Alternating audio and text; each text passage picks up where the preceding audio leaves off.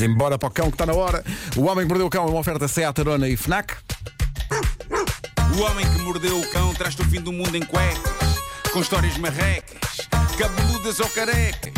Do nada das por ti a pensar, elecas, elecas, elecas, elecas, elecas.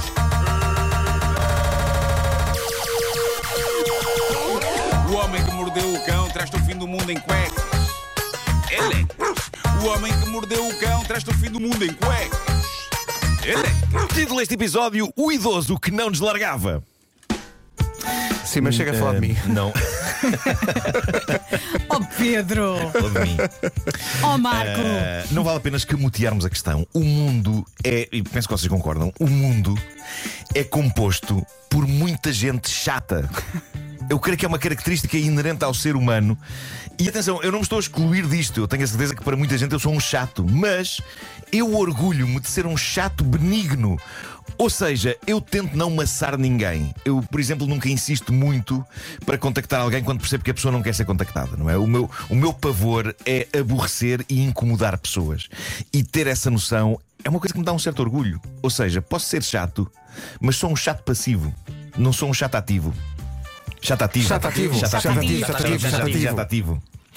Bom, eh, eu vou preencher esta edição do Homem que Mordeu o Cão com uma história. Com a história de um senhor americano que conta a sua mirabolante aventura a tentar livrar-se de um chato.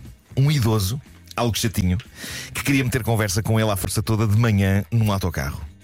Mas há aqui umas nuances. Este americano estava longe de casa. Ele tinha-se mudado para Taiwan quando isto aconteceu. E diz ele: Um dia encontrei o autocarro completamente cheio. Não havia um único lugar para me sentar e ler o meu livro. Não há problema, fiquei na parte da frente do autocarro de pé.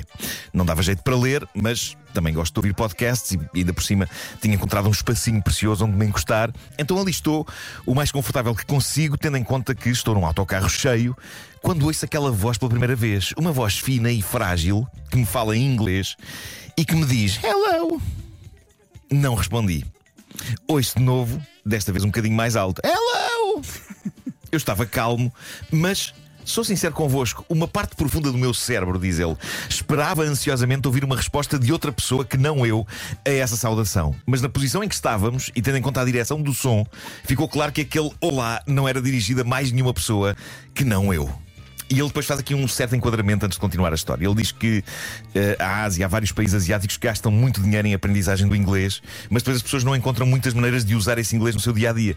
Então ele diz que percebeu, em lugares como Taiwan ou Japão, que quando pessoas que aprenderam para aí 10 anos de inglês se cruzam com um potencial americano ou inglês, metem conversa. Diz ele, pelo menos uma pessoa por semana mete conversa comigo só para dizer hello e desenferrujar um pouco o seu inglês. Eu adoro crianças, não me importo quando são miúdos a exercitar o inglês para falar comigo, mas admito que a dada altura torna-se algo cansativo, porque eu só quero relaxar e ouvir podcasts ou ler. E em casos como este, em que um idoso quer meter conversa comigo em inglês no autocarro, eu opto por fingir que não ouço.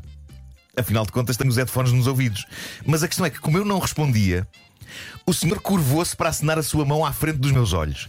Inicialmente assustei-me e olhei para ele, ao que ele repetiu hello. E eu respondi hello e virei-me de novo para olhar pela janela e ouvir o meu podcast. Um minuto depois sinto um toque no ombro. Primeiro tento ignorar e penso: pá, este autocarro está cheio de gente. O mais normal é pessoas tocarem umas nas outras sem querer.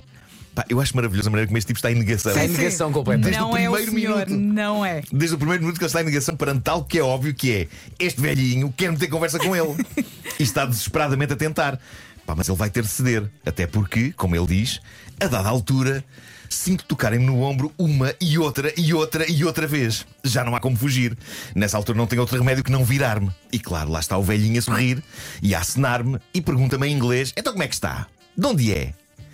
E eu respondo-lhe em mandarim que não sei inglês, peço imensa desculpa. e ele responde: Não sabe inglês, mas o senhor é branco. E em mandarim eu explico ao senhor que lá por ser branco não significa que fala inglês. E digo-lhe: O senhor é asiático, por acaso, por acaso fala japonês. Ele sorriu e eu continuei a inventar e disse sempre em mandarim: Eu sou russo. e na Rússia falamos russo. Não falo quase nada de inglês, desculpe. E para reforçar, ainda comecei a falar russo e a dizer: sou russo, não falo porra nenhuma de inglês, deixo uma pessoa respirar e está descansada, valha-me Deus. O que vale é que este tipo que conta a história sabe imensas línguas, não é? Pois é, estava a pensar nisso. e aqui ele achou. ok, com esta vi-me livre do senhor e Não, posso, não, posso não. voltar a ouvir o podcast descansado. E ele explica que sabe russo porque namorou muito tempo com uma rapariga russa. Pronto, e chegou a viver lá. O que aconteceu a seguir é inacreditável. O idoso de Taiwan, olhos a brilhar, diz-lhe em russo: Grande camarada, como está? Ai, O senhor falava russo. Deus. O senhor falava russo. E diz o senhor que conta a história. Nesta altura estou demasiado chocado para conseguir articular palavras. E o senhor explica-me que ensina História e Relações Internacionais numa universidade local e que a sua grande especialidade é precisamente a Rússia do século XX. Quais são as chances disto acontecer? E pronto, não tenho fuga. Durante uma hora perco o meu precioso tempo de estar sozinho e sossegado enquanto o homem fala de si em russo. Por fim, chega à paragem dele e vamos cada um à sua vida. Sozinho no autocarro, acabo a rir-me da inacreditável coincidência e do total falhanço da minha fuga. Mas não acaba aqui. Malta, isto ainda fica melhor. Isto fica melhor. Vamos, vamos.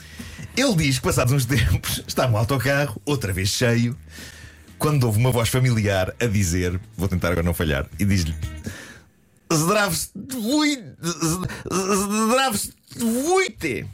Que, é- que é o quê? Que é uma salvação russa. É tipo olá. E lá está o velhinho. Lá está o velhinho.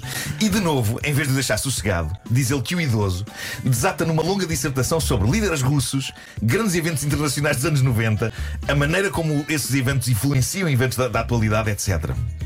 E diz ele, a dada altura, o idoso saca do telemóvel e começa a mostrar-me fotografias de vários sítios em Moscovo, onde ele esteve recentemente em viagem, nomeadamente estátuas de pessoas e monumentos que eu não faço a mais pequena ideia quem são, porque, apesar de dizer que sou russo, eu sou americano e não reconheço nada daquilo. Mas ele fala comigo sobre aquelas coisas com cumplicidade, como se eu soubesse. A maioria dos seres humanos, diz ele, ter-se rendido neste ponto.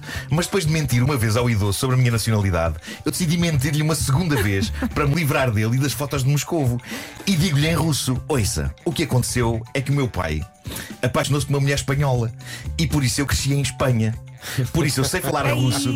Eu sei falar russo porque é a língua com que cresci em casa, mas a verdade é que sei muito pouco sobre a história e a cultura da Rússia, porque a minha casa, na verdade, é Espanha. O que, eu, o, Foi- que eu, o que eu sei mesmo é espanhol. foi em Espanha que eu fui à escola e foi em Espanha que eu cresci. O que acontece a seguir é sublime, malta. O idoso olha atentamente para ele depois desta revelação e diz-lhe, emocionado: Tu hablas espanhol!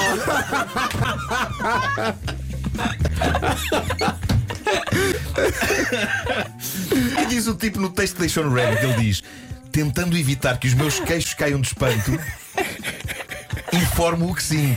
Que seria difícil receber educação em Espanha sem saber falar espanhol. Os olhos dele brilham que nem os de um miúdo de 6 anos numa loja de chupa-chupas. E desata a falar espanhol fluente e diz-me: Então a minha esposa é espanhola. Veio há 30 anos estudar aqui para Taiwan e estamos juntos desde essa Eu altura. quero ir lá à casa jantar. E nisto, saca de novo do telemóvel e desata a mostrar-me estátuas de pessoas e monumentos que eu não faço a mais pequena ideia quem são, porque são de Espanha. E apesar de lhe dizer que sou um russo que cresceu em Espanha, eu sou americano e não reconheço nada daqueles monumentos espanhóis. Olha, mas esse velhinho é incrível. É chato, mas é incrível. É incrível. É, está tão bom. O senhor está feliz, diz ele. Diz-me claro que que tudo está. isto é a mais incrível coincidência e que eu tenho de ir jantar à casa dele. Lá está. O homem está tão entusiasmado que nem se apercebeu que perdeu a sua paragem e agora estamos na minha paragem. Mas para ele não ficar a saber onde eu trabalho, eu decido esperar pela paragem seguinte e tenho depois de andar a pé quilómetros até ao meu trabalho. E vou a caminhar em choque.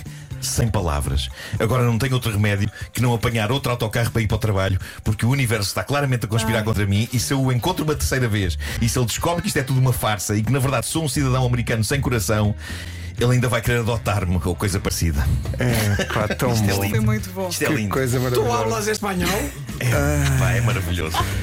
O Homem que Mordeu o Cão foi uma oferta FNAC há 25 anos de janela aberta ao mundo e também uma oferta eh, Seat Arona desde 195 euros por mês e disponibilidade imediata. Ai. Parecia a música da Beyoncé. Love on top, sempre a subir. O homem que mordeu Vamos o lá. cão São as traz possibilidades no disto fim do acontecer. mundo. Pá, Quais são? Vontade de rir. Tu hablas espanhol? Pá, A cabeça do homem, é pá, não pode ser. Com tantos países no mundo. É pá, tão bom. Tenho um tio que fala russo e mandou-me um áudio a dizer aquela palavra que não Sim, sim, como é conseguias. que é? Preciso saber como é que se diz. Está aqui. Здравствуйте. E depois diz, agora com sotaque russo. Здравствуйте. Здравствуйте.